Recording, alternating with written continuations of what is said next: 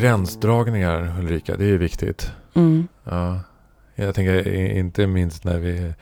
Eh, jag tänker på gränser som överskrids eh, vi är krigssituationer i, Mm. i närheten här i Europa. Och här. Men jag, jag blev så glad häromdagen eh, så hade jag ett eh, samtal med min dotter. Mm. Och mm, jag och min fru gick in och pratade med min dotter. Eh, Det var en händelse som hade hänt eh, som vi behövde prata om. Eh, och, och jag eh, pratade och pratade som en vuxen kan göra. Och efter ett tag så sa min dotter, men pappa, nu, nu, nu räcker det. Jag, jag fattar, jag måste vila nu en stund. och, jag, och det var, det var så klokt. Det var så... Jag blev också väldigt stolt över min dotter. Att hon Mm. kunde dra en gräns. Mm. Och säga att, att eh, nu behöver jag tid för eftertanke. Jag behöver Mm. smälta det här som ni har pratat om. Mm. Eh, och det här är, jag behöver min egen tid. Mm. Eh, Och så fint också att ni respekterar den, tänker jag. Att ni lyssnar på det. ja, För ibland så kan man ju vara så upptagen med allt man vill förmedla. Så man, man lyssnar inte riktigt in den här gränsen som den andra sätter. nej precis. Det är också väldigt fint. Ja, ja tack. tänkte jag inte på så. Men jag tänker på hur viktigt det är för oss alla i samhället att dra gränser. Mm. Att, eh, att gränsdragning är, eh, det är viktigt för vår, vårt välbefinnande. Mm.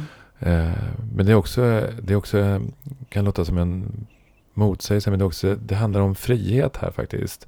Eh, att för att kunna, vi ska kunna leva fritt och kunna eh, bejaka den, vår tillvaro så krävs det att vi drar gränser.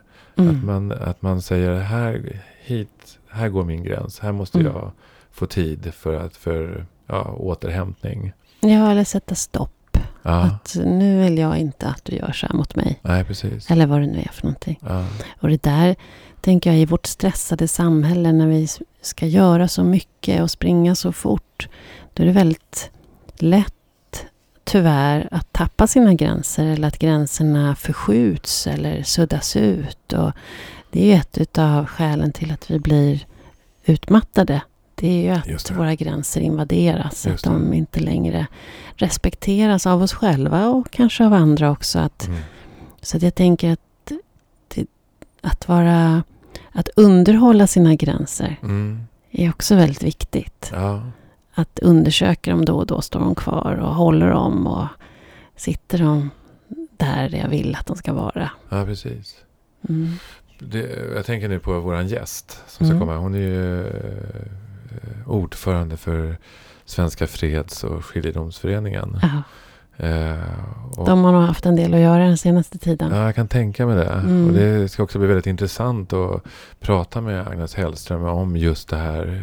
Hur, hur hon förhåller sig till sina gränser Mm. när konflikten kommer så här nära in på. Mm. Och när vissa eh, sanningar, eller svenska sanningar, plötsligt har blivit förändrade. Mm. När eh, någonting ganska radikalt har förändrats i svensk politik. Verkligen. Och det är Agnes eh, Hellström. Ja, Agnes eh, Hellström hon är journalist och författare. Mm. Eh, och ordförande i Svenska Freds och Skiljedomsföreningen sedan 2016. Men hon eh, ska sluta nu till någon gång i, i maj tror jag att det är. Och Mm. göra, göra annat. Mm. Eh, och på lördag den 2 april då fyller Svenska Freds 139 år. Och det, är också, det sammanfaller med hennes egen födelsedag faktiskt. Alltså, är det sant? Ja, Ja, häftigt. Hon har skrivit en hel del intressanta böcker också. ja, hon har skrivit två böcker. Ja. Eh, Och den första boken som eh, var någon form av uppgörelse eh, med hennes egen bakgrund. just det. Ränderna går aldrig ur. Precis. Och, Hennes uppgörelse med sin bakgrund i en så kallad överklassfamilj. mm, Och internatskolan. mm, Hon var ju själv eh, internatelev på Sigtuna humanistiska läroverk. precis. Mm. Och som någonstans ändå mynnar ut i att oavsett bakgrund så har vi ungefär samma behov ja. av att få höra till. Och... Ja, precis. Mm. Ehm. Det ska bli väldigt spännande. Ja, mm.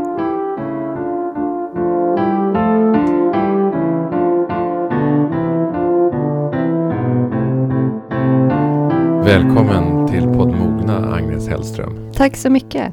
Väldigt roligt att ha dig här. Ja, det tycker jag också. Ja, kul. Är det så att du har mognat något den senaste tiden? Oj, wow.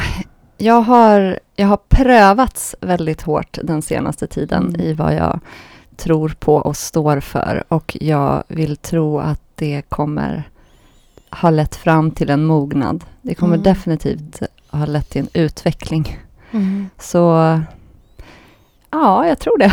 Mm. På vilket sätt i den här intensiva tiden med krig i Europa? Och, Ja, men dels att jag står för någonting som väldigt många inte står för just nu. Inte Mm. fred som sådan, utan alla vill ha fred. Men eh, det sätt som Svenska Freds jobbar för att, att välja bort våldet i det och att inte till exempel skicka vapen till konflikten. Det tycker väldigt få. mm. I alla fall av de som har en röst som hörs. Mm. Jag tror att det är en ganska stor tyst majoritet som då nu stöttar oss allt mer. Men de första veckorna så var det lite som att stå i en storm. Mm. Eh, också såklart tillsammans med mina fantastiska kollegor. Mm. Att vi stod med armarna runt varandra och vinden ven. Eh, och då är det ju kan vara oerhört svårt att hålla fast i det Mm. du tror på. Om någon står och skriker i ditt ansikte. Du har fel! Mm. Du är dum i huvudet, du är en idiot, du är en Putin-kramare. Att då fortsätta stå upp för det, det har ju gjort att jag har ju tänkt jättemycket. Stött och blött och vägt saker hit och dit och funderat över vem jag är också Mm. såklart. Mm. Och landat i att eh, jag tror på det här. Och Svenska Freds är ju skönt att luta sig mot då, som Mm. har trott på det här i nästan 140 år. Mm. Mm. Så, men att det, det har varit det tuffaste debattklimat jag varit med om Mm. någonsin. Mm. Och vad gör det med en människa? Vad gör det med dig att möta så mycket motstånd? Det gör massor av saker. Dels så har det gjort mig väldigt ledsen och frustrerad. Men det har också gett mig en eh, energi och en ilska Mm. och en lust att fortsätta kämpa. Och jag, det är, ju- jag skulle säga att det är mina två grunddrivkrafter är just lust och ilska. Mm. Eh, så att det, det har varit, ja men det beror lite på också hur bra jag sovit. Mm. Har jag sovit en Mm. full natt, då kan jag vakna och bara yeah. och har jag inte sovit alls så kan jag vakna som en blöt fläck och tänka att nej, nej nu, nu gräver jag en grop och Mm. täcker över den och kommer aldrig upp igen från den. Mm. Mm. Vi har pratat en del om ilska, eh, Ulrika och jag. Vad, vad, vad är ilska för dig? Som ordförande i en fredsförening. Ja, men ilska är en jättestor del av mig och har nog alltid varit. Sen är det ju hur den kommer ut och hur den Mm. kanaliseras. Att jag, eh, ja, men jag förknippar det just med någonting positivt i, som drivkraft för mig. Eh, att jag använder min ilska konstruktivt. Mm. Sen är det klart att jag använder ju min ilska på ett icke-konstruktivt sätt också, kanske mot mina barn ibland och så här. Mm. När jag Mm. hade önskat att jag inte eh, blev arg på dem till exempel. Men, den, den men, mänskliga aspekten som kommer Ja. in ibland. Inte den ideologiska. Nej. Eller den konstruktiva. Ja. Jag tror ju också väldigt mycket på den konstruktiva ilskan. Att Ja, men- sätta gränser, ja. sätta stopp. Ja. Jag tror att det är en jätteviktig kraft i ett demokratiskt samhälle och ett mänskligt liv. ja, och få, få lära sig hantera sin ilska till att använda den just konstruktivt. Det kan ju både ja, men bli ett sätt att utvecklas på, men också skydda en på ett sätt att så här, inte låta andra människor eh, eller institutioner liksom, trycka Mm, ner en mm. eller Mm. så. Mm. Tänker du att ilska ser olika ut för män och kvinnor? Att vi har olika saker att, att kämpa med där? Alltså jag tror att själva känslan är nog samma, men sen hur vi har både uppfostrats i att kanalisera vår il- ilska, Mm. där ju män uppfostras mer ja, in i våld, ska jag säga, Mm. och att använda det för att uttrycka ilska, det är mer accepterat också. Mm. Och kvinnor förväntas vända det inåt eller kanske använder ord för att sätta ord på ilska istället för att agera ilska. Ja. Men där är jag inte någon expert, Nej. mer en, obser- vad ska man säga, en observatör. ja, precis. Jag tänker också att, att många kvinnor har ju fått lära sig att det är så skamligt, det är så skämmigt att bli arg. Det blir så Mm. fult så att de har till och med kopplat ihop det lite snett så att de gråter istället. Mm. Att det blir, att det, sorgens uttryck blir istället ett uttryck också för ilska. Mm. Mm. För att man har liksom tryckt undan kraften i ilskan, tänker jag. Verkligen. Och så skäms de för att de gråter när de är Mm. arga. Så det blir skam på skam på skam. Liksom. Mm. Jag kan också börja gråta när jag är arg. Eh, och jag har i grunden inget problem med just att gråta, men hur det påverkar min röst stör mig Mm. väldigt mycket. Mm. Om jag kunde behålla rösten stadig så skulle det ju inte göra något om det rann tårar Mm. samtidigt. Men Mm. det är just det här när det tar mig ur balans. Ja, andningen blir för hög. Ja, så stry- så stryper man till. Det, det har, har vi också pratat väldigt mycket om. Och vi, Går det att träna? Ja, det går det faktiskt. Men, men eh, det gör det verkligen. Eh, det finns ganska mycket forskning på det också. Mm. Eh, speciellt nu. Det är en uråldrig kunskap. Men just gråt är ju, speciellt om det är kontrollerad gråt, så stryper man andningen lätt. Och det, det, framförallt i halsen kan man ju Mm. känna det. Mm. Det påverkar både andning och, och rösten. Ja. Men Så apropå... det, du är inte ensam där. Nej.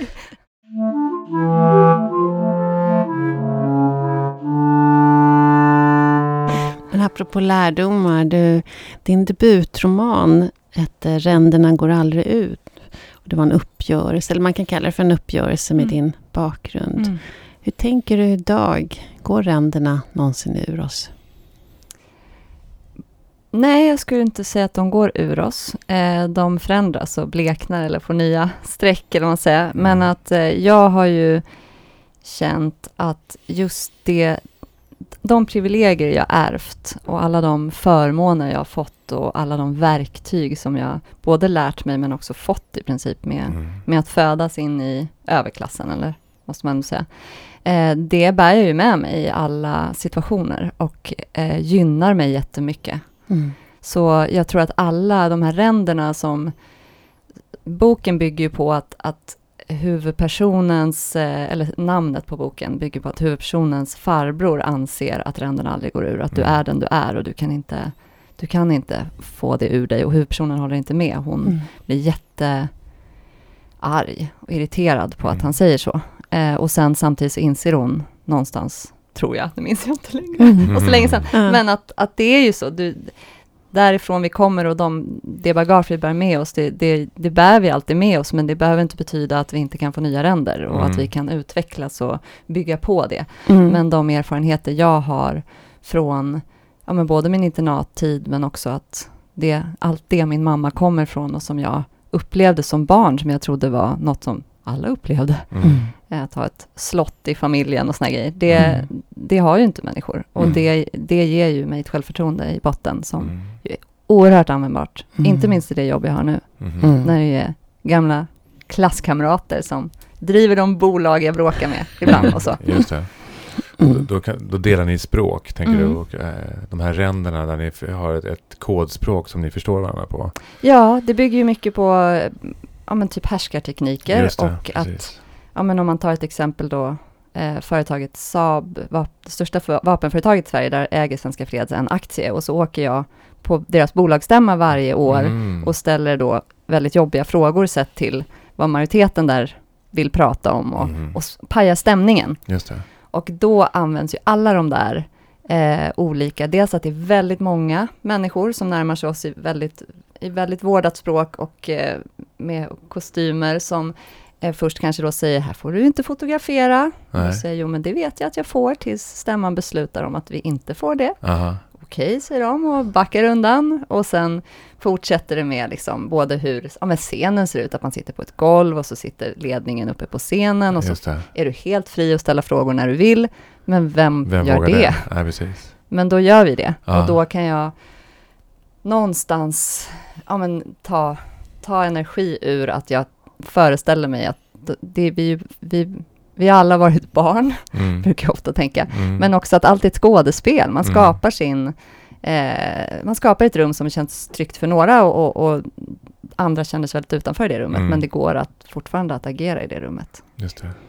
Då- Då tänker jag det är Agnes och det är Gudrun Schyman som ställer sig upp och ställer frågor. Är det en slump att det är två kvinnor? Mm. Det vet jag inte. Vad tror du? Jag tror inte det. Vad tror du? Eh, Jag har inte reflekterat det på det sättet. Liksom. Eh, Nej. Jag tänker att det finns andra som ställer frågor också. Att det, att det är...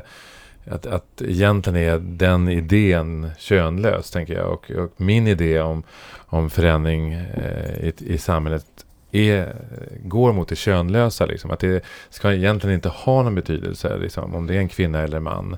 Men det har det i det samhälle som vi lever i idag ännu. Men, Jag tänker att det, jag, jag tänker så här spontant nu när jag, det slår mig att, att det är nog... Eh, det finns nog ett skäl till... För du pratar ju om maktens rum. Mm. Du pratar ju om rum som är skapta för män med makt i väldigt hög... Det är klart det finns några kvinnor, men majoriteten är ändå Mm. vita män i kostym. Och att eh, för en outsider ändå, som kvinna, tänker jag, Mm. kanske det ändå är lite lättare, även om det är jättetufft och jättesvårt att göra det. mm. Men det kanske ändå finns lite utrymme därför att man ändå är minoritet. Mm. Jag vet inte, det var bara någon som kom till mig. Det är ju ändå otroligt modigt gjort. Mm. Jag tänker att det är Mm. strukturerna ändå som styr eh, mera. Jag tänker att även om, det, även om, även om kvinnor är underrepresenterade i styrelser så eh, har de ändå en manlig kostym. Mm. Eh, Mm. det är liksom, strukturen Mm. är en manlig struktur liksom, och där gäller det att knacka lite på, på ett ann- annorlunda sätt.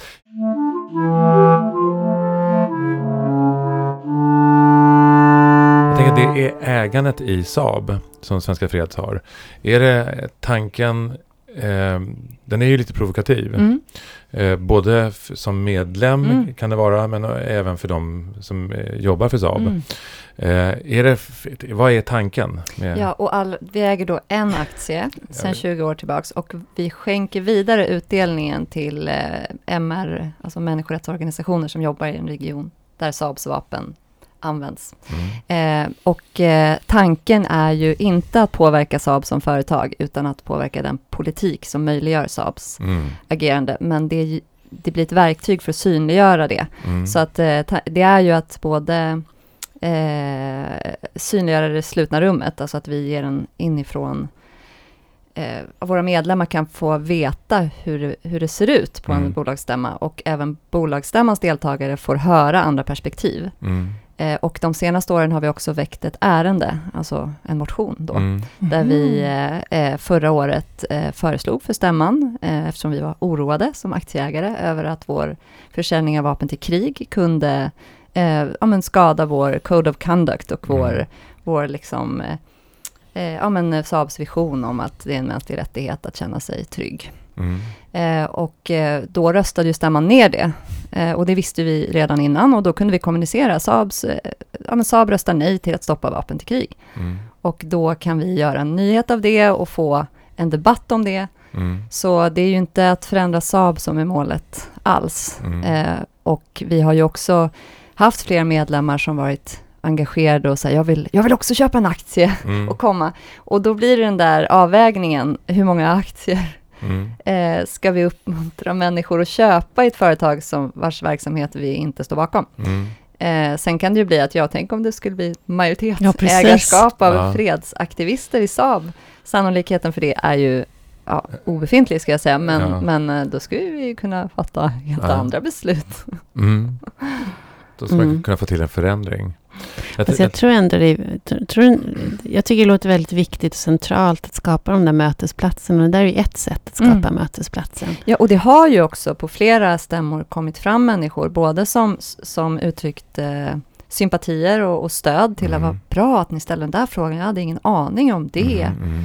Eh, och vad, vad nonchalant svar ni fick från styrelsen. För det, är ju, det blir ju också att vi, vi, gör, vi har kommunikationen framför publik Mm. På ett sätt som då alla får ta del av. Och vi blir ju ofta väldigt, vi får alltid samma svar och med ganska kort ton. det, utan att värdera för mycket. Nej. Och då kan, var, ja, var det då en som kom fram en gång och sa, alltså, jag tycker det där var, det var nonchalant svarat och jag tycker inte de ens för, försökte svara på frågan. Nej. Så det, när sånt händer, det är ju också energi och, och känna att ja, men det, människor bryr sig och sen så när, när alla tycker och tänker och säger samma, vilket jag tror är en väldigt farlig eh, situation, vilket Mm. jag också ser att vi befinner oss i nu då med Mm. kriget, att det finns en så otrolig likriktighet i att då försvinner alla nyanser och, och Mm. alternativ och perspektiv. Och det är ju samma, kan ju vara samma ett, på en bolagsstämma som i samhället, men att då är det Exakt. viktigt med de frågorna som ställs. Eh, och ju fler som ställer de frågorna, desto fler vågar ställa dem. Mm. tänker jag. Idag har vi ju eh, inget parti längre som eh, stöder en, eh, en icke-våldsagerande eh, längre. Hur, Mm. hur känns det att jobba i en fredsförening när, när det är så likriktat i Sverige idag? Inte ens de partier som kommer faktiskt från, miljörö- Nej. från eh, fredsrörelsen har ju lagt om rodret nu i med det här Ukraina-kriget. Ja, nej, det händer ju oerhört snabbt. Eller sen har det ju, Miljöpartiet har ju sakta men säkert eh, förändrats också i, i, som regeringsparti, men var ju Mm. från början, som du säger, kom till stor del ur fredsrörelsen och vi har en tidigare ordförande också som, som var aktiv miljöpartist i flera år Mm. efter att han hade då varit Svenska Freds ordförande, så att det, det har ju eh, funnits just driv inom Miljöpartiet för fredsfrågor. Och nu är det ju tvärtom, som du säger, Mm. inget parti i riksdagen tycker, eller har argumenterat emot de här kraftigt höjda försvarsanslag. Fattas Mm. beslut på typ två dagar Mm. om att vi ska lägga ja, men, 40, mer än 40 miljarder extra på försvaret varje Mm, år, mm. mer eller mindre sett till liksom nuvarande. Och eh, vi ska skicka vapen. Mm. Då är det också Miljöpartiet, nu ska jag inte slänga bara Miljöpartiet under bussen här, men, Mm. men uttrycker det som att det var ett lätt beslut. Hur kan det vara ett lätt beslut att bryta mot sin här, ideologiska grund? Och för, att jag, kan, jag kan förstå om det är ett svårt beslut. Då hade Mm. jag känt, hade känts bättre i min kropp om, det, om de hade sagt så här, det var ett väldigt svårt beslut, vi fattade det efter långa diskussioner. Mm. Eh, så att då, det som är jobbigt är att det händer så otroligt, det fattas så stora beslut på kort tid som påverkar oss under väldigt lång tid. Eh, det som är positivt för Svenska Freds är ju att vi blir den tydliga rösten Mm. för något annat, där det tydligen, tidigare kanske har funnits eh, eh, ja, men, riksdagspartier som stått för det delvis, så Mm. blir nu vi som gör det bara. Vilket ju lett både till väldigt mycket ja, ilska, eh, reaktioner och hat mot oss, Mm. men också ett överväldigande stöd. Vi har ju fått jättemånga nya medlemmar Mm. på den här månaden som varit sen kriget bröt ut. Men vad, vad tänker du om man fick bena ner det här till eh, nästan ett men, mellanmänskligt... Mm. Eh, vad är det som... Är det, är det en, ett tappat perspektiv när man säger att vi ska skicka inte anfallsvapen utan försvarsvapen? Eh, Vad sa du för perspektiv? ett, Tappat? att- ett tappat perspektiv på, eh, på att vi inte skickar anfallsvapen, att vi skickar pansarskott till exempel. Mm. Som är, eh, men pansarskott dödar. Det Ja. är ju så att, att ett pansarskott, hur mycket vi än försvarar oss, så är det ju så att det, det ska ju tränga in i en, i, ja, i en eh, bil eller eh, pansarfordon av något slag och, och det dödar ju. Eh, är det så att, att våra politiker har tappat det, det perspektivet? Ja, dels så finns det ju ingen vapentyp som heter defensivt vapen tror jag, alltså Nej. enligt definitionen. Och det handlar ju som du säger också, det är defensivt när du försvarar dig med det, det är offensivt när din motståndare försöker döda dig med det. Ja. Så att det är ju ett sätt att, att argumentera för exporten, skulle jag säga, att använda det uttrycket. För att Mm. det känns ju mycket bättre. Ja, vi vill att Ukraina ska få försvara sig och det vill ju jag också. Jag vill att Ukraina ska vara ett fritt land och den här invasionen är helt vedervärdig på alla sätt och vis. Men eh, det finns jättestora risker med just vapen. Mm. Eh, och där har ju de analyserna har ju inte gjorts, skulle jag säga. Mm. Eh, och med, samtidigt som det har ju lyfts att här, det är oerhört svårt att göra, genomföra en vapenleverans för risken att det hamnar i fel händer, Mm. att de kommer i någon annans ägo på vägen Mm. som inte är dit du har tänkt att de ska komma. Mm. Och det eh, bidrar ju till att striderna pågår längre, vilket alltid drabbar civila. Sen kan ju det vara det som är målet ju, för de som vill skicka vapen, är Mm. att Ukraina ska stå emot längre, Ukrainas väpnade styrkor. Mm. Men att det är ju också den största förändringen nu är ju att Sverige har ju inte på väldigt, väldigt många år just använt Finska vinterkriget läste jag. Ja, precis. Att, liksom, att använda det som ett utrikespolitiskt verktyg. Att, Mm. att man säger så här, Mm. nu, ja, vi hejar på dig i den här Mm, konflikten. mm. Sverige har ju sålt vapen till jättemånga länder i krig Mm, mm. och till både Indien och Pakistan Mm. samtidigt som krigen, krigat mot varandra. Eh, und, ja, ända sedan 50-talet eh, Mm. liksom, löpande. Men att, att det här säga att så här, nu tar vi ställning och förser er med vapen, det har ju inte hänt förut. Så att det är också väldigt läskigt tycker jag om man ser till ja, men, vad det skulle kunna vara för framtida regering i Sverige. Mm. Eh, att den då bestämmer sig för att stötta ett krig och en, ett land och en ledare som jag känner inte alls att jag Mm. här, Mm. oj, vad det här, är det här ens ett demokratiskt land som Mm. har gått i krig? Mm. Det är ju hypotetiskt och liksom längre fram i, i framtiden, men Sverige har ju haft den styrkan att så här, utrikespolitiskt så är det att det är diplomatin som är vår främsta försvarslinje. Mm. Att det är det som ska vara vår, att vi ska vara den medlande rösten som aldrig kompromissar med det perspektivet. Och det är ju det som också händer nu i den här, jag beskriver när allt här, som en storm i en Mm. riktning. Mm. Att det, de, de perspektiven tappas bort och det är där konflikten blir löst sen Mm. vid förhandlingsbordet Mm. i nästan alla fall.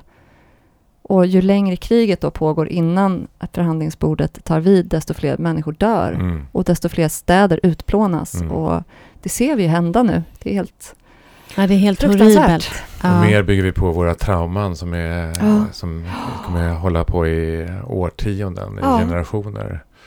Men Eh, du, det här med eh, det vi vill se då, fred. Mm.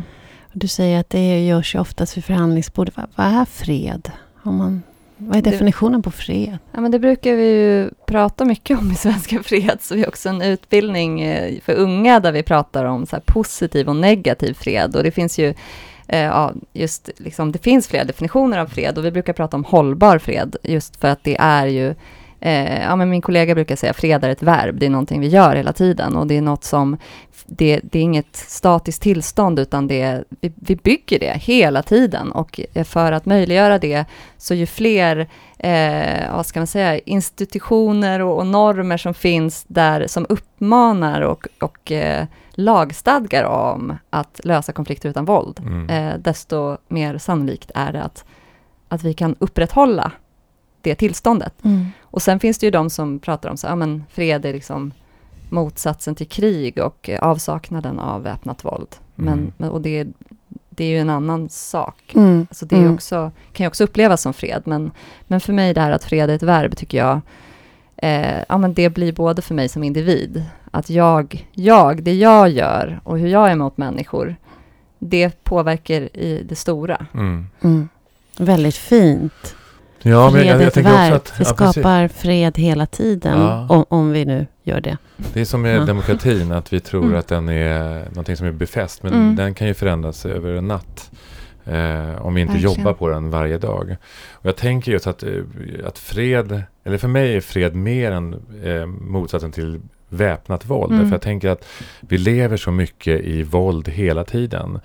Igår blev halva världen vittne till hur en skådespelare gick Ja. upp på scen och lappade till en, en, en, Verkligen. eh, en annan eh, Mm. inför flera tusen i, i salongen och flera miljoner. Och det är ett fruktansvärt våld. Ja. Eh, och, det här, och vi har ju också i, i Sverige idag så skjuts det. Eh, där har vi också eh, ett internt våld som avspeglar hur vårt samhälle ser ut. Mm. Eh, det är mycket eh, att kräva. Vad, men vad, vad behöver vi? Vad är det vi behöver för att komma underfund med hur vi ska lösa konflikter? Mm. Och, och återigen det här med, med eh, referens till din bok. Då. Mm. Går ränderna aldrig ur? Mm. Är det så här att vi alltid återvänder till våldet? Jag tror att det handlar ju jättemycket om, och det säger jag ju delvis för att jag är förälder eh, och eh, har en, både en son och en dotter och tidigt märkte hur olika de behandlades i både hur de förväntades lösa konflikter på förskolegården Mhm. till hur accepterat det var eh, och hur det var, användes begrepp som boys will be boys om min Mm. tvååring Mm. när han slog ett annat barn. Mhm. Men om min dotter gjorde det så satt vi och hade ett samtal om att så här kan ni inte lösa konflikter. Mhm. Utan ni måste prata och säga jag, jag känner så här och, och det. Eh, och eh, det har jag ju, ja men just för att fred är viktigt för mig och, och, och att välja bort våld är jätteviktigt för mig så, så har jag ju ägnat jättemycket av mitt föräldraskap i att trä, försöka ge min son verktygen Mm. för att sätta ord på saker och välja bort våld. Och, eh, och då nu, om man då ser det ur den här stora kontexten, Så nu med att vi har återinfört värnplikten sedan 2017, Mm. Mm. så innebär det alltså att jag tränar och tränar och tränar min son i att inte välja våld någonsin. Och sen ska han skickas till en utbildning Mm. där det är våldet som är grunden, där Mm. han tränas för att använda våld. Mm. Och det tycker jag blir så dyrt och fel Mm. för Mm. samhället. Mm. För då har vi den här, så här övergripande bilden som också nu i, i Ukraina, att det, det, det blir som att vi blir stenåldersmänniskor. Det känns lite taskigt mot stenåldersmänniskor, de var säkert mer förnuftiga än så. Att just så här, nu, nu här uppe på högsta globala nivå, då ska vi bara skjuta skiten ur varann. Mm. Och på den individnivån så Mm. har vi ju kommit ifrån det för länge, länge sedan. Så att det är ju, det är en, jag skulle inte säga att det är liksom ränder som sitter i oss, utan att det är mer det här, så här som när, när saker förändras, att det är de med mest makt som måste börja förändra. Det är Mm. samma på internatskolan, det var det jag var så arg på, att det var så här, tidigare elever, gamla föräldrar, som satt och upprätthöll höll destruktiva strukturer som drabbade oss barn Mm. och förväntade sig att det var vi, vårt ansvar, vårt fel, att det Mm. hände någonstans. Att det är samma i det globala, att så här, de med mest makt måste vilja förändra världen. Mm. Annars så kommer vi fortsätta att lösa konflikter med våld. Mm. Och vi ser ju hela tiden vad det, vad det gör mot människor, men det finns ju de som tjänar jättemycket pengar på det. Och Mm. det är också, ligger ju i, i potten, eller vad man ska Mm. säga. Mm. Men Det det, känns rätt hopplöst nu. Åh nej! nej. Hur ska, hur ska människor på de här positionerna, hur ska de få kraften och modet och verktygen för att... Göra något annat. Ja. Det finns ju eh, ljuspunkter och eh, ledare. Jag tänker eh, eh, Nya Zeelands eh, Ja, premiärminister. Mm. Tycker jag är en så här otroligt Vi skön är lite person. lika varandra till och med. ja, det tycker Ja. jag verkligen. Ja, ja. Nu smickrar du mig för mycket här. Alltså. Nej, jag, jag skojar. Men det, jag blir glad Ja, om du säger ja, så. ja. Men eh, att, att vi liknar varandra utseendemässigt kanske kan betyda att vi vill samma sak någonstans. Ja. Nej, men att, att hon har ju både så här förbjudit kärnvapen. Ja. Eh, hon har sagt nej, vi vill inte skicka vapen, vi tror på diplomatin och det humanitära rummet som ser ganska tomt ut just nu, Mm. så där ser vi att vi har en jätteviktig roll. Eh, hon är kvinna. Mm. Jag Men tror också absolut hur man räknar på välmående i, Ja. sitt land. Att de man har tagit en- bort BNP Ja. mm, Ja. som begrepp. Så att det finns ju så här, när den Ja. sortens nytänkande får ringa på vattnet, för att det är det, det. som ofta behövs. Och det, det är ju, när, när någon börjar så kan fler eh, inspireras. Och, Mm. och om man tittar på svensk politik så har ju Sverige haft, eh, ja, men som första land i världen, en feministisk utrikespolitik. Och många har tyckt att det är löjligt och många har tyckt att det inte haft någon betydelse. Men det har haft jättestor betydelse för andra länder Mm. och andra feminister och, och kvinnorättskämpar som liksom har använt det som en så här, titta Sveriges regering har en Mm. feministisk utrikespolitik. Mm. Så att det är det, så här, när du väl väljer att göra någonting som makthavare så kan det ha otrolig betydelse. Mm. Mm. Och, eh, och det är det jag tänker att så här, ja men jag brukar, när jag fyllde 40 så beskrev jag det som att, att jag kom in i the golden years. Att nu är det 20 år när jag kommer ha som mest makt och inflytande i mitt liv antagligen. Mm. Mm. 40 till 60 ungefär. Så här. Mm. Sen, ja, men sen kommer det komma in andra saker som, Mm. som påverkar min makt och hur folk upplever mig. Mm. Och att, att då är det min skyldighet att använda den makten Mm. på ett bra sätt. Och att Mm. inte gå i fällor som jag själv utsattes för som junior till Mm. exempel. Mm. Hur jag ser på andra människor och deras meriter eller deras... Att jag inte, att jag inte blir en sån som jag själv ville... Precis. Inte ville bli. Och här har vi de mycket här... kloka saker. Mellan 40 och 60 har du som mest makt. Se till att använda den. Den då, är ju... då måste jag ju rappa på här nu, för Ja, jag går ju det är lite fort mot krisigt 60 där. här. Ja. Eh, jag Du kanske jag- jag- har jag- gjort något bra av din makt. You tänker never jag. know. Jag, jag, tänker, jag, tänker ändå att det jag hör här, det är liksom att det är fortfarande lite, lite grann med ränderna går aldrig ur, men vi måste förhålla oss till ränderna på, på, på, ett, på ett nytt sätt. Och, eh, jag tänker ändå så här att, att är det inte på gräsrotsnivå det måste ske till en förändring för att makthavarna ska förstå eh, att vi måste hitta ett, ett annat sätt att styra världen på. Är det inte på det mellanmänskliga planet vi måste... För jag, för jag tänker ibland, alltså, eller min reaktion är när, även fast vi har sett tendenser sedan, egentligen sedan 2008, Mm. eh, och ännu tidigare egentligen också, men te- 2008, 2014 eh, med hur Putin har agerat, så har vi någonstans vetat att det här är på väg. Mm. Eh, och ändå blir vi tagna på sängen. Det handlar om att medvetengöra sig eh, dels om det större perspektivet men också med det här mellanmänskliga perspektivet. Hur förhåller, alltså min makt, om vi då säger det här, vad är min makt då? Vad är Rubens makt? Mm. Det är ju att förändra mitt sätt som man att förhålla mig till min omgivning till exempel. Det är ett sätt att, att minska Mm. eh, våldet. Eh, jag blev vegetarian när jag insåg att jag var tvungen att sluta med våld. Vad Mm. har det med våld att göra? Mm. Jo, för mig är det det, därför att det, har, det är en idé om att ta, ta liv. Mm. Och någonstans måste jag dra en gräns. Eh, det har ingenting med mitt, mitt eh, fysiska välmående eller, eller att jag inte tycker om kött. För jag tycker om kött. Mm. Men att jag, jag tänker att vi måste ta vissa beslut. Och jag tänker också att, att eh, som vi, varför vi startade den här eh, podden är ju lite grann att samtalet är eh, ett motstånd mot tyranniet, mot, mot att saker och ting, att det här mellanmänskliga samtalet som är så viktigt, inte bara i en poddsituation utan på gatan, på, i tunnelbanan, i affären, att, att, att välja andra vägar när någon tränger sig före Mm. än att gå i konflikt till exempel.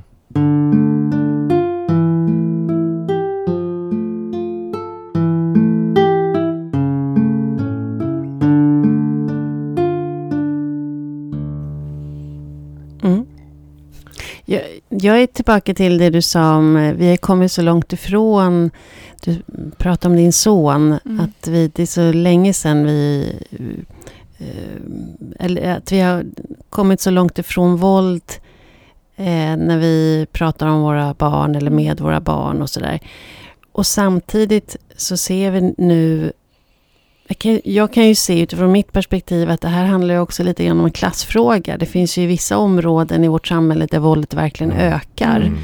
Eh, och sen tänker jag på när det var pandemi och alla stängdes in i sina hem. Så ökade våldet i hemmet Mm. enormt. Mm. Flera hundra procent. Mm. Så att det finns ju, våldet finns ju väldigt närvarande i vårt samhälle Verkligen. fortfarande. Verkligen. Och hur tänker du kring det när det gäller fred och, och hu- hur... Nej, men som en, att knyta an till det du sa nu också, att så här, konsekvenserna av krig blir ju också, och nu särskilt i Ukraina, med den här otroligt smärtsamma familjer som splittras vid gränsen för att männen måste Mm. stanna och kriga. Att de män som kommer hem, att eh, risken att de tar med det våldet Mm. hem Mm. ökar ju väldigt mycket av att ha varit i den typen av strider och trauman och ja, det, jag kan knappt tänka på det för jag tycker det är så jobbigt Mm. när man börjar tänka på de här individ, alltså de här, varje individuell familj i Mm. det här, alla de här miljoner människor Mm. som drabbas. Som, som du sa Ruben, liksom alla, alla trauman som, Mm. jag har ju själv ett trauma, så min pappa dog när jag var fem och det Mm. är ett trauma för Mm. alltid för mig. Mm. Det har, ja, men jag, har fått jätte, jag fick jättefint, starkt stöd från Sverige när vi kom tillbaka, vi bodde i Mosambik då.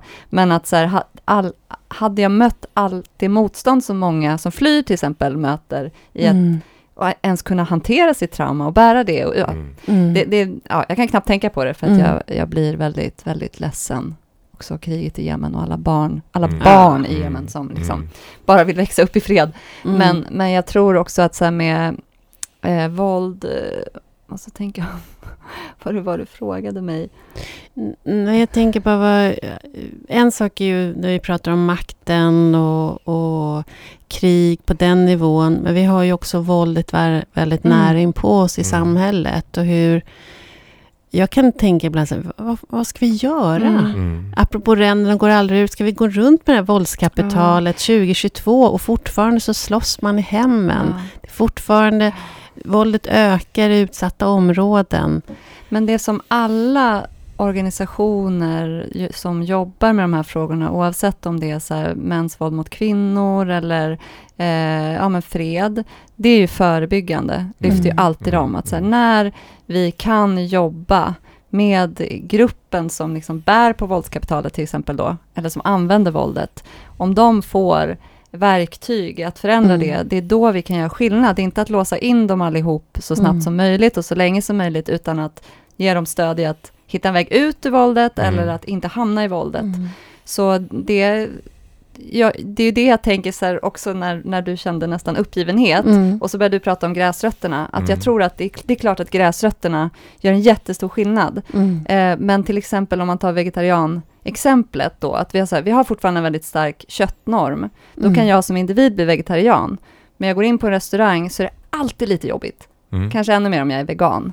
Jag måste, jag måste gå över en extra tröskel för Mm. att göra det här valet. Mm. Mm. Hade då restaurangen tagit för givet att jag var vegetarian så Mm. hade ju det varit mycket lättare och fler hade råkat bli vegetarianer utan att ens reflektera över det för de skulle bara få vegetarisk mat. Så det jag tänker att vi kan förändra från botten genom att ta ställning, organisera oss, vår rösträtt Ulrika, Mm. den Mm. hade vi inte haft utan Mm. de hundratusentals Nej, nej, kvinnor som organiserat Mm. sig för oss. Det var inte männen som drev den kampen kan jag säga. Eh, men samtidigt så krävdes det ju män som då ville ge rösträtt Mm. alltså som hade den politiska makten. Mm. Så att det är det, att det är klart vi kan, om man tittar på Fridays for Future, de har ju satt hela världen i gungning och Mm. kommit åt de högsta makthavarna. Sen Mm. får de inte de högsta makthavarna att göra riktigt allt det de kunde. Nej. Men eh, det, det, det görs från båda håll Mm. och det tänker jag kring, ja, men kring, kring våld och syn på våld och det kan jag också känna med att Sverige som land har en vapenindustri och en vapenexport. Där skulle jag önska att vi bara så här, vi tror inte på det. Nej, sånt jo- så jobbar inte vi. Så jobbar inte Så vi. jobbar inte vi. Så vi, vi har ingen vapenindustri, för vi tror inte på vapen och våld i grunden. Eh, Men det, är det är så otroligt mycket mer komplicerat än så när det gäller vapenindustrin. Ja, I och med att det, hela vårt samhälle är liksom Absolut. uppbyggt kring det. Det är inte bara de som eh, gör själva bomben utan det är även de som gör skruvarna. Eh, så det, leden är rätt stora för att man ska få till den här förändringen. Ja, och just i, i det fallet så har ju Sverige sedan lång tid tillbaks lite byggt upp hela vårt försvar på att vi ska använda våra, eg våra egna vapen. Och därför måste den industrin finnas. Och för att det inte ska bli för dyrt så måste vi också sälja vapen utomlands. Och hoppsan, där gled in några diktaturer också. Mm, Det var inget bra, men nu har vi ju byggt upp allt det här dyra. Mm, så att just arbetstillfällena tror jag är så pytteliten. Det är inte I det stora hela inte jättemånga som jobbar inom just vapenindustrin. Och det finns ju just ingenjörer och den typen av eh, skarpa hjärnor har ju många andra arenor där de skulle få mm. jobb bra. Men, men det, jag tror det där att det är så här, vi har lagt så mycket pengar på det att det, det går inte att avveckla det riktigt. Nej. Nej. Men du, fred. Eh, är en del av att nå fred, är det att undvika konflikter? Nej, konflikter måste vi ha. Mm. Eh, jag har jättemånga.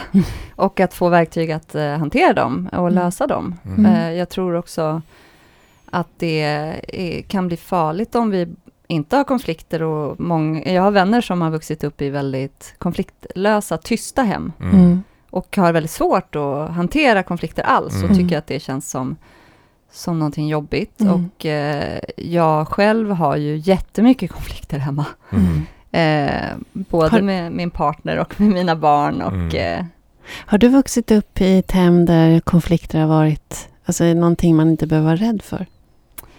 Nej, jag har Mm. nog inte det. Alltså, jag förlorade ju min pappa Mm. när jag var fem. Och min mamma, hon, hon tycker nog att det är väldigt skambelagt att vara arg. Mm. Så hon är, min mamma är den mjukaste, varmaste, snällaste. Mm. Och om hon blir arg så blir hon ledsen. Mm. Och nästan panikslagen. Mm.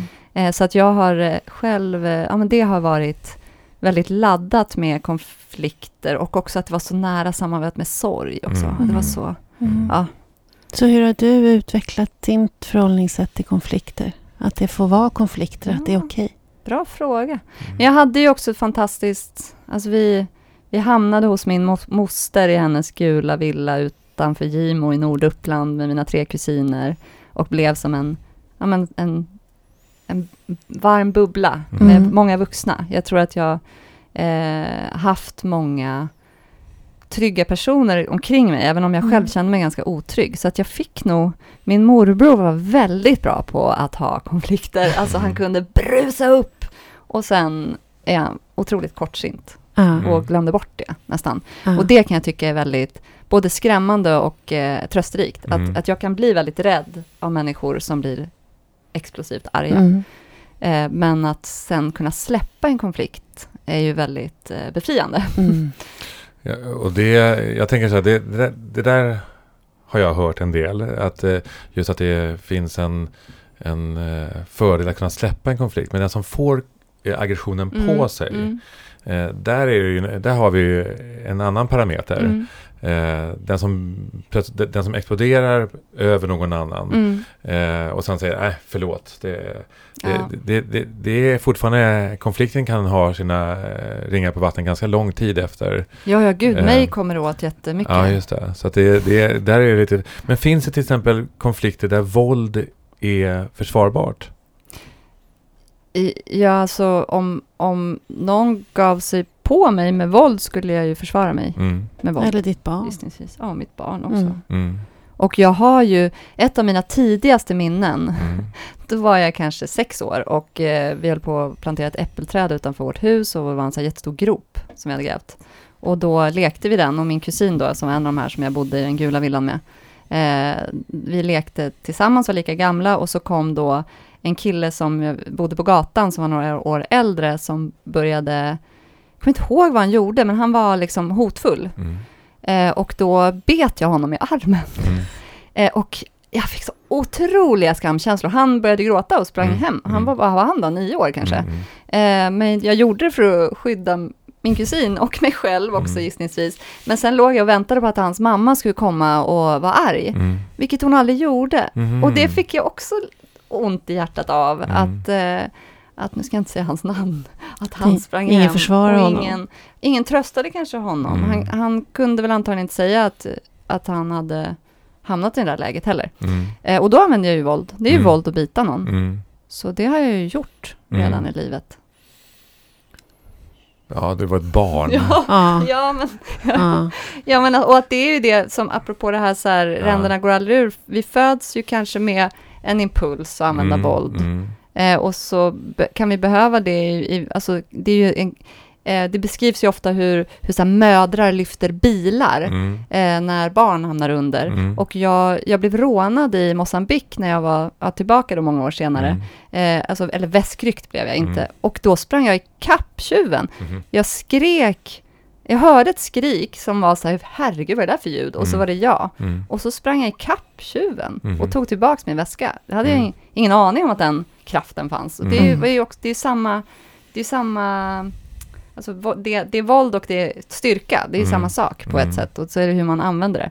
Mm. Så, så att, eh, ja, jag tror att ju fler verktyg vi får att, att prata istället för att slåss, desto Mm. mer undviker vi våld. För att Mm. våld är alltid jobbigt. Det, jag tror att de som använder våld känner alltid efteråt, om inte annat, äh, ångest över det. mm, mm, Att säga, jag gick över en gräns som inte känns bra, gjorde illa någon, gjorde kanske illa mig själv också. mm. Det tror jag. Nu pratar vi om fysiskt våld, men det finns ju faktiskt verbalt våld också. Och det oh ja, har oh vi ja. rätt mycket av i vårt samhälle också. Verkligen, Eh, verkligen. som också är väldigt komplicerat. Och, och svår. Man Ja. brukar prata om att psykiskt våld den kan ibland faktiskt vara värre än Ja, det fysiska våldet. Just för att det inte blir blåmärken. Nej, just för att det precis. inte syns. nej. Men att det skadar så enormt. Mm. Det, ja. Och det kan jag bara det här, ja, men som nyligen då med beskedet att nu har talibanerna landat i att flickor inte ska få gå i skolan. Mm. Det är ju våld. Mm. Att, att frånta dem Mm. sin rättighet, att, sin mänskliga rättighet att lära sig läsa och skriva och, och Mm. bli använda ja, till att stärka sin egen makt med det. Mm. Så det är också våld, Mm. Att kränka människors rättigheter. Jag, tänker, jag tänker ofta nu med kriget i Ukraina. Jag har två söner i 20-årsåldern som är vältränade. Och som definitivt, om de hade varit där, hade blivit ivägskickade i krig. Alltså jag kan inte tänka mig någon större våld som jag skulle utsättas för. Mm. Än att Nej. mina barn skulle ta sig ifrån mig för att de skulle ut i våld. Mm. Alltså det, jag kan inte tänka mig en större slag. Så att det, det är våld, Mm. verkligen. Jag håller med.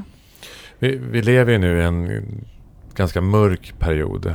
Eh, och eh, tittar vi historiskt på det så finns det eh, ganska tydliga jämförelser med vad som har skett innan andra världskrig.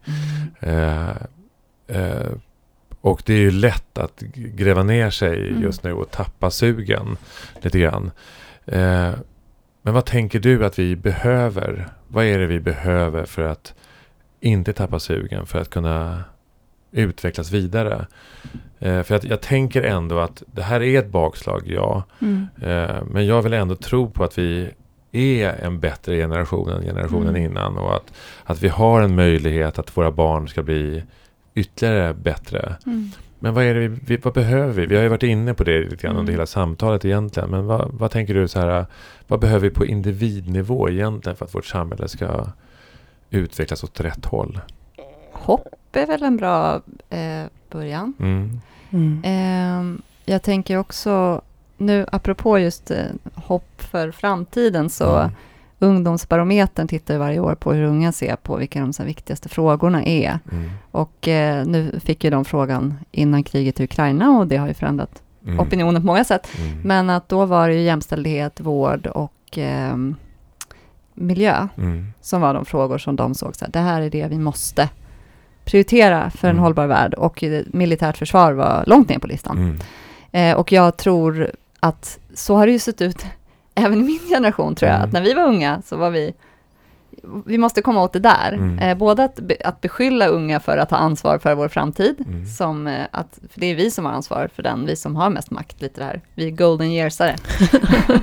men, men sen tror jag att, att alltså jag har, eh, och jag funderar ofta på varför, men att jag, jag kan, eller jag har en katastrofberedskap eh, i mig, inbyggd Mm. tror jag, från, för att jag förlorade en förälder. Mm. Att det värsta har hänt mig, Mhm. på sätt och vis.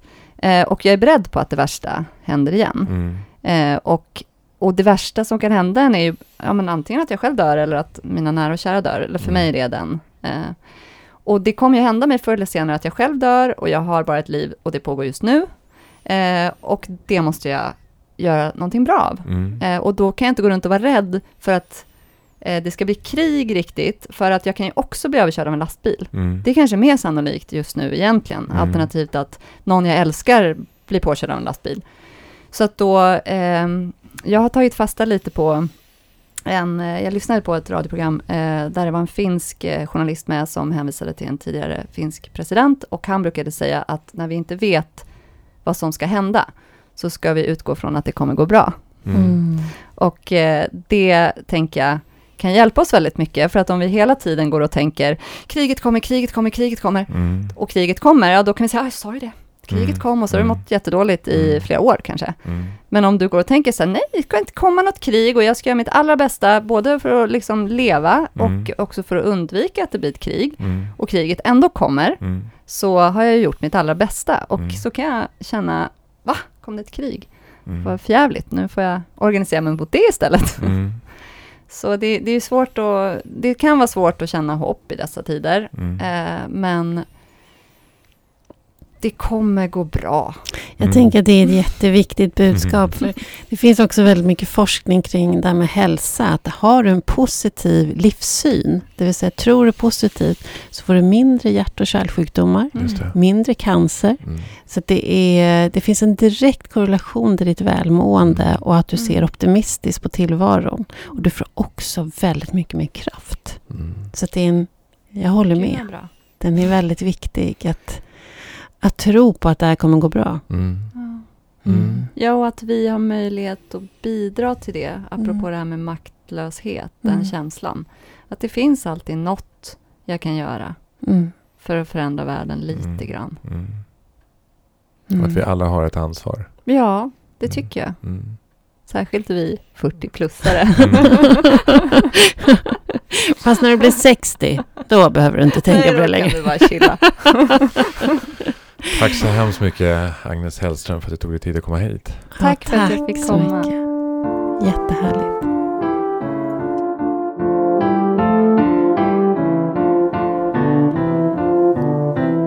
Tack Agnes Hellström. Mm, tack Agnes.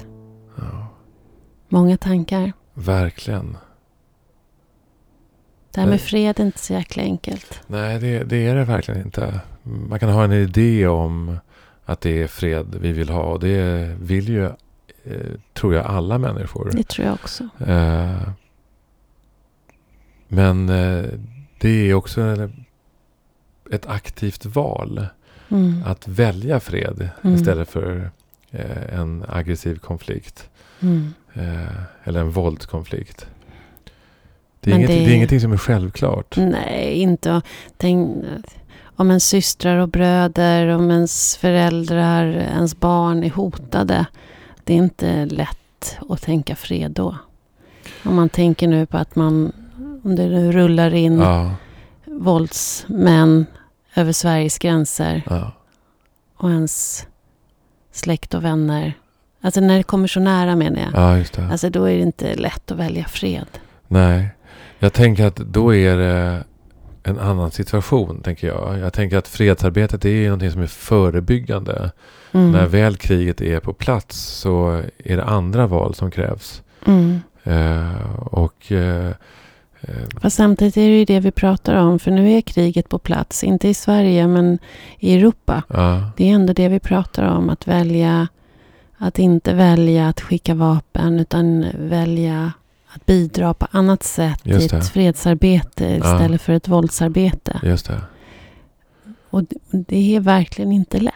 Nej, det är inte lätt. Men, men där tycker jag ändå liksom att, det, att det är ändå annorlunda. Ja, det är krig i Europa. Men eh, jag anser ju att Sverige kunde ha gjort eh, på ett annorlunda sätt. Än Mm. vad, vad de beslut eh, som har tagits i svenska riksdagen. Mm. Eh, därför det är ju trots allt så att eh, de här, det som vi bidrar med dödar andra människor. Eh, och och, och det, det leder ju väldigt sällan om någonsin till någonting gott. Nej, jag, jag håller helt med dig eh, i det. Och samtidigt så förstår jag så väl känslomässigt. Jag menar, se de här bilderna på de här pojkarna. Unga pojkarna som tvingas ut i krig. Familjerna som skiljs åt. Det är klart att man känner sig man vill hjälpa dem. Mm. Man, man, det kunde varit mitt barn. Det kunde varit min man. Det kunde vara... Det, Men man, vi, vi det- kanske skulle kunna hjälpa dem på ett annat, annat sätt än med, med vapen Mm. och krig. Och, och då kan man säga att det är väldigt naivt när det är aktivt krig. Och det kan jag hålla med om. Att det, det finns ju någonting. Eh, alltså hade kriget kommit hit och, och min familj skulle vara hotad så, så är det klart att jag skulle försvara min familj. mm, Och om nödvändigt med våld. mm. Eh, så att det, det här är ju Det är otroligt komplext Ja. och svårt. Ja. Så att det, det finns inga enkla svar. Utan Det finns inga enkla svar, men däremot finns det ju svar på de som hyllar eh, soldaten eller, ja. eller att det har varit en del artiklar där, där man hyllar eh, den ukrainska mannen eller eh, som, som Ja, utför... efterfråga riktiga män och sådär. Ja, att det, det finns en avsaknad av det i Sverige. Mm. Det är ju bara dumheter. det, är, det är förakt. Ja, Det är, är det är så magstarkt. ja, det är magstarkt och korkat tycker jag faktiskt. Mm. Eh, Mm. Och sen är det så tycker jag ändå att, att vi, eh, ja vi lever nu i en krigstid men det är otroligt viktigt då att vi på den vardagliga basisen, liksom att vi där möter varandra på ett fredligt och kanske på ett eft- extra eftertänksamt sätt. Mm. Att vi är mer noggranna nu i en tid när våldet är så närvarande. Mm. Och det som vi pratade om eh, lite snabbt då, det som hände på Oscarsgalan då häromdagen. Mm. Att det är så extremt olyckligt. Mm. Eh, att det här också i, i de domänerna Mm. visas på, på ett sånt eh, oförblommerat våld. Mm. Eh, Mm. Ja, mer ömhet, mer respekt, mm. mer närhet. Det behöver vi. Och, Och och, sårbarheten eh, som vi Mm. pratar om så mycket. eh, Att, Mm. eh, att våga visa vara sårbar. Våga uttrycka att jag är rädd. Eh, eh, istället för att gå i konflikt eller ja, på, på ett eller annat sätt uttrycka sig på ett våldsamt sätt. Mm. Men det är ju, precis som Agnes sa, att det här förebyggande arbetet är ju mycket att rusta människor med verktyg. Just Det är ju faktiskt det vi pratar om, personlig mognad. Mm. Det, det handlar ju om att få att dels att få verktyg att hantera mina egna svåra känslor Mm. som ilska, kränkthet, Mm. utsatthet. Att, och att stå ut med min ångest.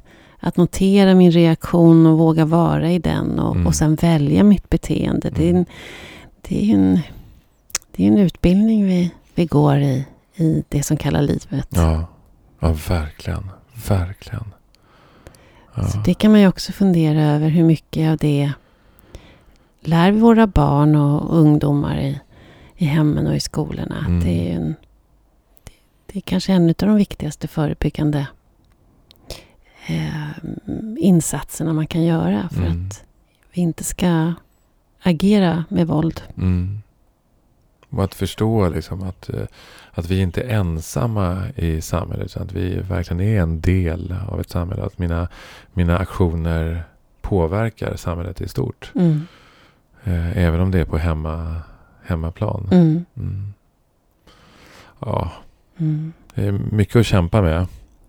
Och det, jag, jag kan också känna det här att, det, att jag ibland balanserar på det här med att, att känna, är det här övermäktigt? Orkar jag Mm. eh, tro på att det finns en annan väg? Mm. Eh, det låter nästan religiöst och det kanske är lite religiöst. Och samtidigt är det ju väldigt handfast egentligen. Liksom.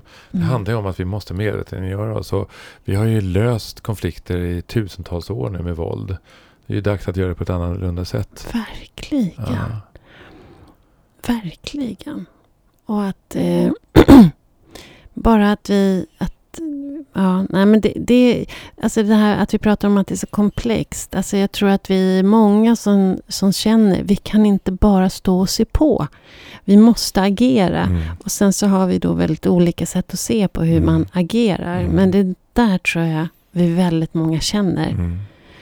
Och det är, det, det är den kraften som skulle kunna bli, bli så bra om Mm. den kanaliseras tillsammans mot ett fredsarbete eller vad vi ska kalla det för istället. Och jag, jag, jag tänker också att det är viktigt att, att också vara tillåtande i sådana här situationer. Att man faktiskt, jag tänker på Helena von Zweibergs eh, artikel, att man både kan gå med i Svenska Freds och känna att man vill skicka Skicka Mer va- bomber. Liksom. bomber till, Mm. eller vapen till ukrainska armén. Att, det, att, att den, här, den här dubbelheten bär vi på. Liksom.